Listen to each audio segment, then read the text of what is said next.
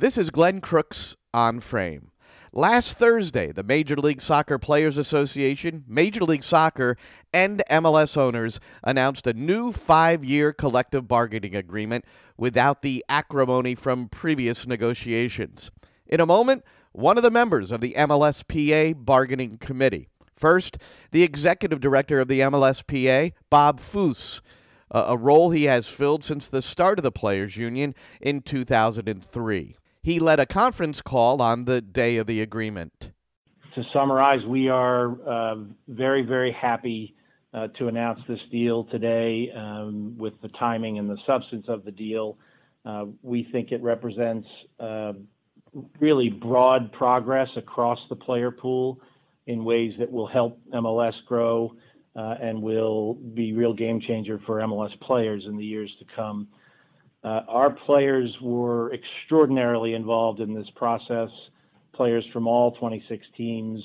Uh, our bargaining committee of uh, 85 players were deeply versed on all of the issues and, and, able to speak to them. And I think you saw that as uh, players spoke publicly. Uh, so the solidarity demonstrated by the players throughout this process really uh, drove the agreement, drove the the process and uh, put us in a fantastic position. So uh, that was certainly notable throughout from the beginning. Um, in terms of the deal, we think this really is an historic step forward for the sport and for the league, um, and that we feel very good about uh, about achieving the the things that we set out to try to achieve. And uh, as you've heard us say, uh, the way we looked at this negotiation was that it was about fairness, uh, competition, and and continued investment. Um, and we believe we we've made real successes on all three of those fronts. So overall, we're we're we're tremendously happy um, with where we got to. It, it was a CBA negotiation, so you never get absolutely everything that you want to get. But what we did do, and I feel very strongly about this, is we got a deal that's going to significantly change what it means to be an MLS player. For instance, senior minimums, which will allow players at the lowest end of the pay scale to live in even the most expensive cities in MLS. The mandated charter flights, which will improve the quality of play on game day.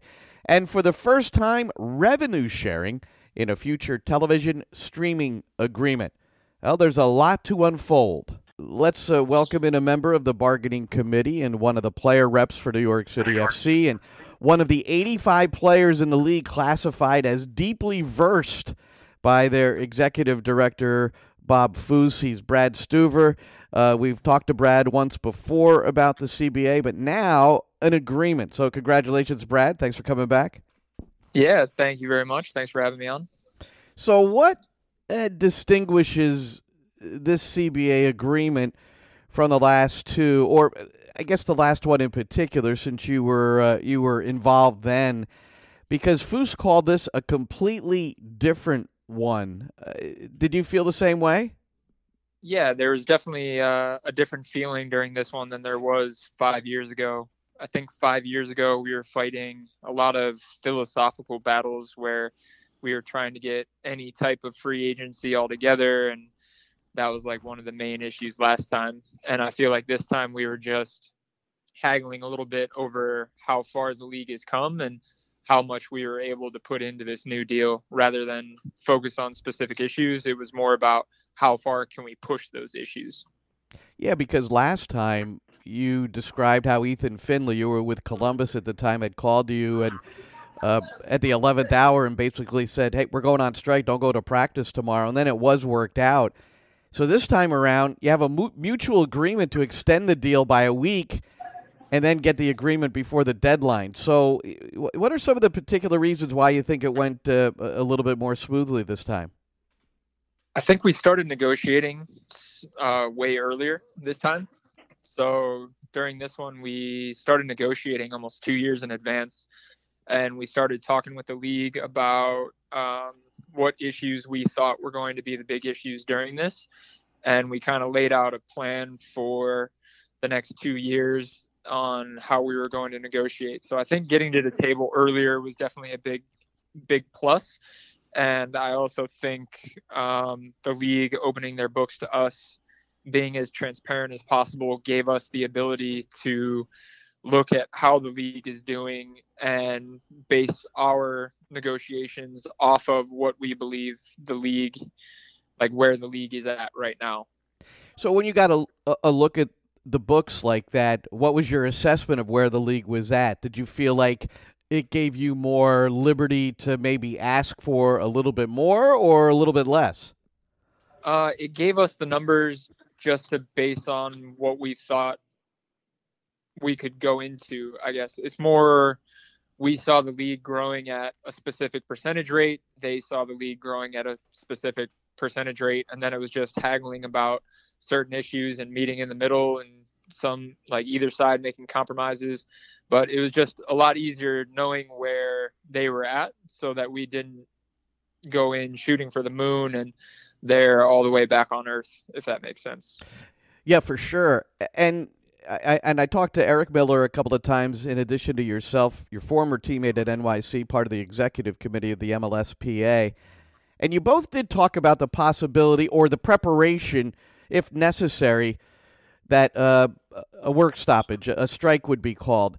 What can you pinpoint when during these negotiations? Because last time I talked to you was in November, but when, when during these negotiations did you feel like that wasn't going to be necessary, that the, the two sides were, were absolutely on a similar wavelength?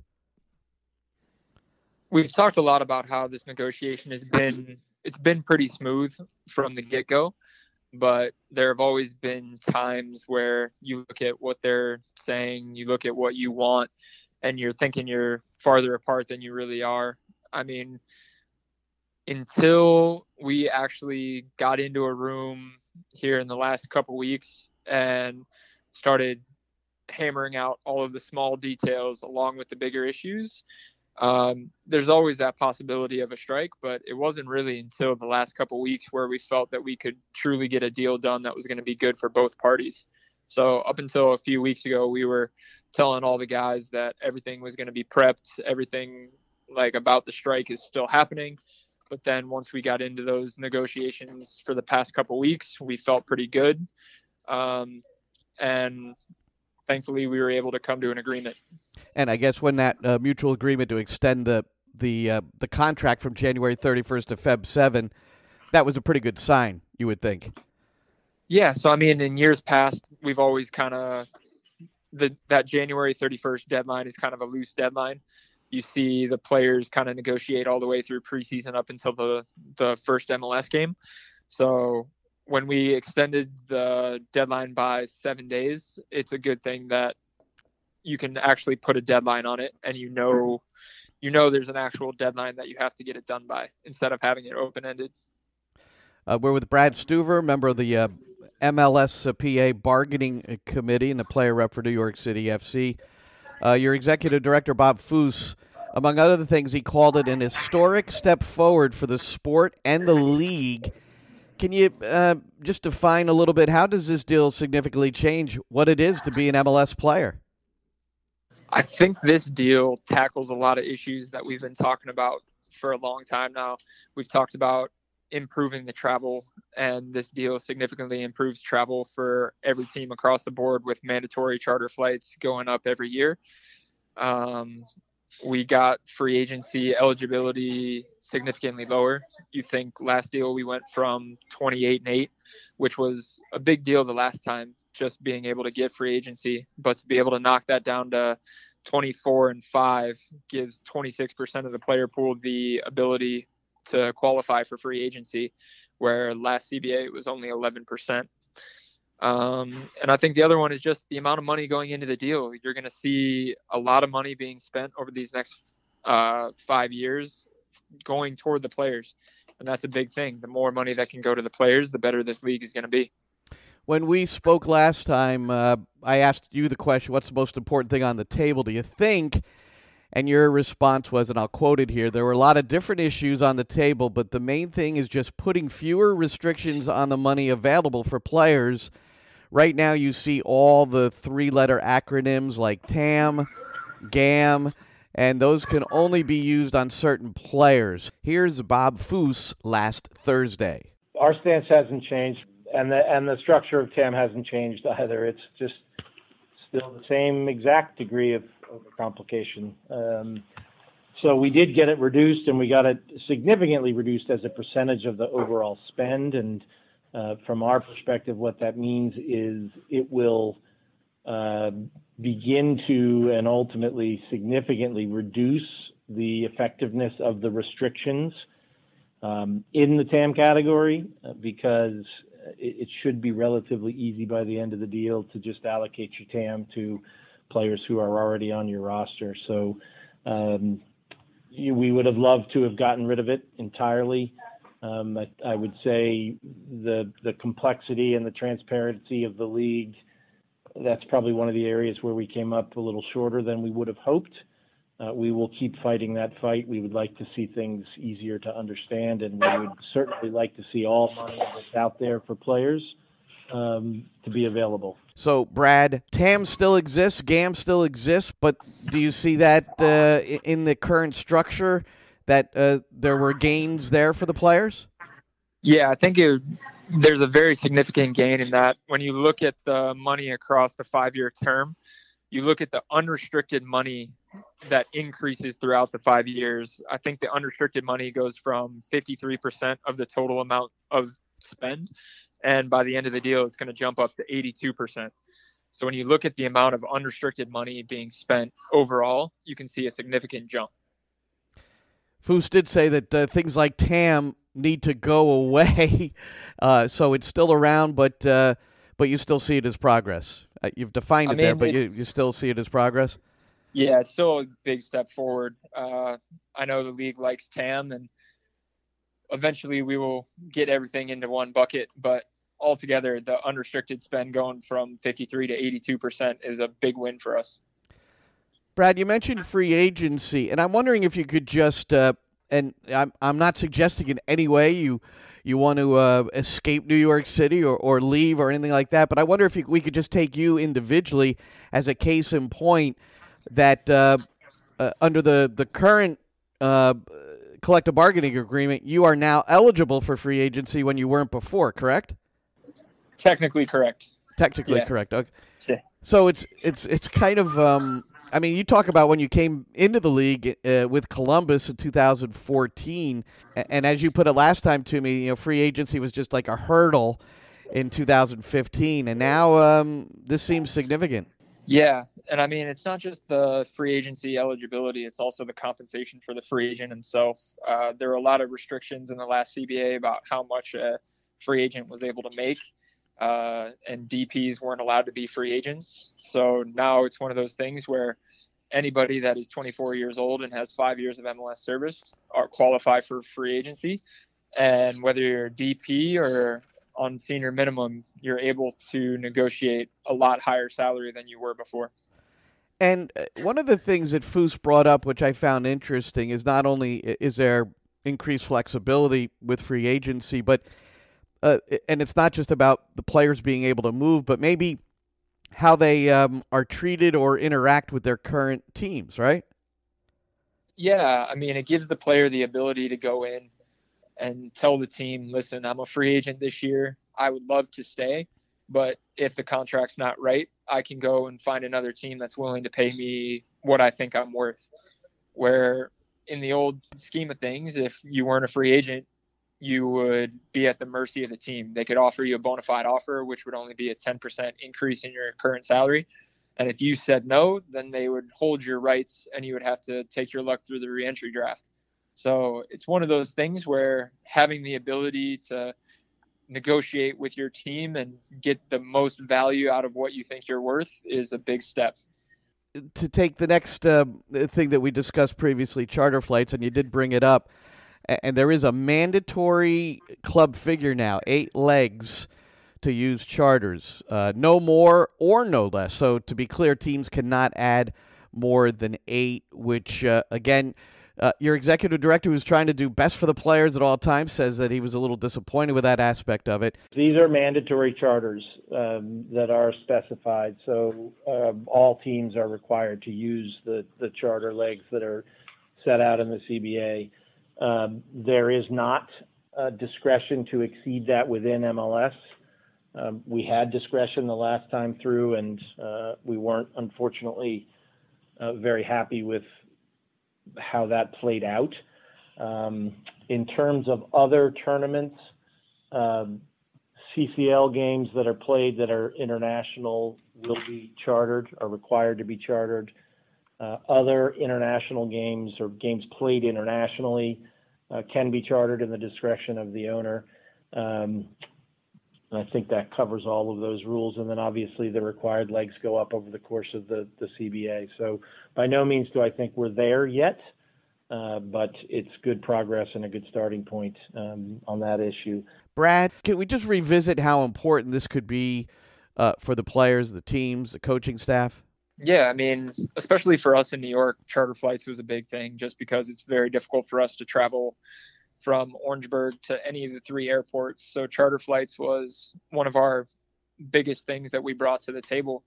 Um, but when people think of travel, they don't see the rest and recuperation that players need to go through after a long travel day because of our unique position where our job relies on how we feel and like our bodies travel is a significant part so when you can charter those long flights or flights where you have a game sunday wednesday saturday you have more time to recover and recoup and ultimately that's going to lead to better product on the field and healthier players so this was a big thing for us and uh, i'm glad the league made these charter flights mandatory instead of discretionary that makes a big difference and hopefully as we continue to negotiate more cbas that goes higher and higher each time. And I think we all recognize that's a lot of money that the clubs have to put out. Uh, that sort of travel. I mean, how um, how difficult a negotiating point was that? Did you find that to be something that was a challenge, or did it come to a conclusion maybe even sooner than you thought? I think everything came down to dollar signs, and the league and the MLSPA were very good at costing out the entire proposal as one big unit instead of out instead of costing out individual portions of it and maybe the MLSPA put more money towards certain things like charter flights or free agency or win bonuses and the league wanted to put more money toward other things.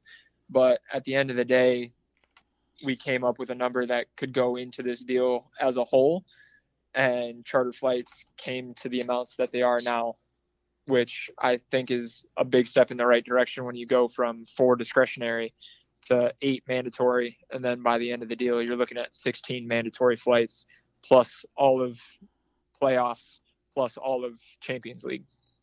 And you got a Champions League match coming up, and you said you have this refined bonus structure. So uh, there's a chance for you and your teammates to, to cash in a little bit here yeah, I mean, definitely being part of different competitions allows you to perform at different levels and it gives you the ability to make more bonuses, which at the end of the day, players are playing the game because it gives a paycheck and the more money that we're able to win is a good thing. And there was some confusion on the conference call, which I think has been corrected, that uh, if an MLS team wins a, a CCL championship, uh, the team could earn up to three hundred and eighty thousand dollars in bonuses, and that that's just for the team, right? That's not individual, uh, an individual figure. No, that's for the team. So much like the playoff bonuses and the win bonuses during the MLS regular season, those bonuses are on a per team, and then it's split up amongst the team. And a final CBA thought, uh, Brad. Uh, the Latino players uh, in the MLS community, 150 players from 18 different countries now. So the makeup of the league since the uh, since the last agreement has changed. Uh, Diego Rubio of Colorado, he may have been the greatest presence on the bargaining committee among the Latinos. Uh, did you sense that there was more involvement and understanding from that group of players, many of whom are, are teammates of yours at, at New York City? Yeah, I mean, we had a lot of involvement from a lot of guys throughout the locker room. Um, we were very fortunate to have Luis Barraza on the bargaining committee so that he was able to translate things pretty quickly and talk to those guys about all the issues. Um, but if you look at our guys, you look at Maxi, you look at Tati, Jesus, Mata, Callens, Heber, like all these guys, they were all actively involved. They were always asking questions. They wanted to know what was going on. And I think you and I have discussed before, Glenn, that Tati actually went through something similar while he was in Uruguay. And he went through a similar bargaining and strike prep and all this stuff. So he understood why we were doing it and was able to bring a little bit of personal experience to the table. So, I mean, it was definitely good to have the entire player pool on board. And like you said, I think the having the Latinos be able to understand what we're doing is a big thing for solidarity. Well, Brad, congratulations. I know you've been, uh, you know, a big leader uh, in this uh, bargaining uh, and negotiating uh, with uh, the communication to your teammates as well. And final thought here: you got preseason. You're well in. You're playing your first ever Concacaf Champions League match upcoming for the club, February 20th in Costa Rica, and I asked this of uh, Ismael Tajouri Shradi last week, and you're in a similar boat. Your first three years now with the club, this is your third season. You've had three different coaches in preseason. So uh, I'm curious, anything that distinguishes Ronnie Deila from Dome Torrent or Patrick Vieira? I mean, they're all they're all very different, but they're all very the same. They all come with the idea that they want to win trophies, but they come in with a different idea of how to approach the game, different styles, each three of them, but it's been good. We have the core 22, 23 guys coming back. So it's been easy to get the guys on the field and just go out and implement what Ronnie wants us to do. So looking forward to our test down here against Inter Miami and really looking forward to the Champions League. All right, Brad. Brad Stuver, a goalkeeper, New York City FC, a member of the bargaining committee for the Major League uh, Soccer Players Association, New York City player rep. Brad, uh, thanks so much. Uh, good luck at the scrimmage against uh, Miami. Ah, appreciate it. Thanks again. New York City FC will close their preseason scrimmage slate with a friendly at Inter Miami on Wednesday. Then, eight days later, they'll play their first ever CONCACAF Champions League match, earned by winning the Eastern Conference regular season in 2019, traveling to San Carlos, Costa Rica for the first leg on February 20th the recent announcement of the second leg home match has caused a bit of a stir. New York City will host San Carlos at rival Red Bull Arena on Wednesday, February the 26th at 6 p.m. We'll have more on that later. This week, I'm going to be sitting with NYCFC CEO Brad Sims, talking about Red Bull Arena, the recent soccer specific stadium news, and a lot more to cover on our next episode. This is Glenn Crooks on Frame.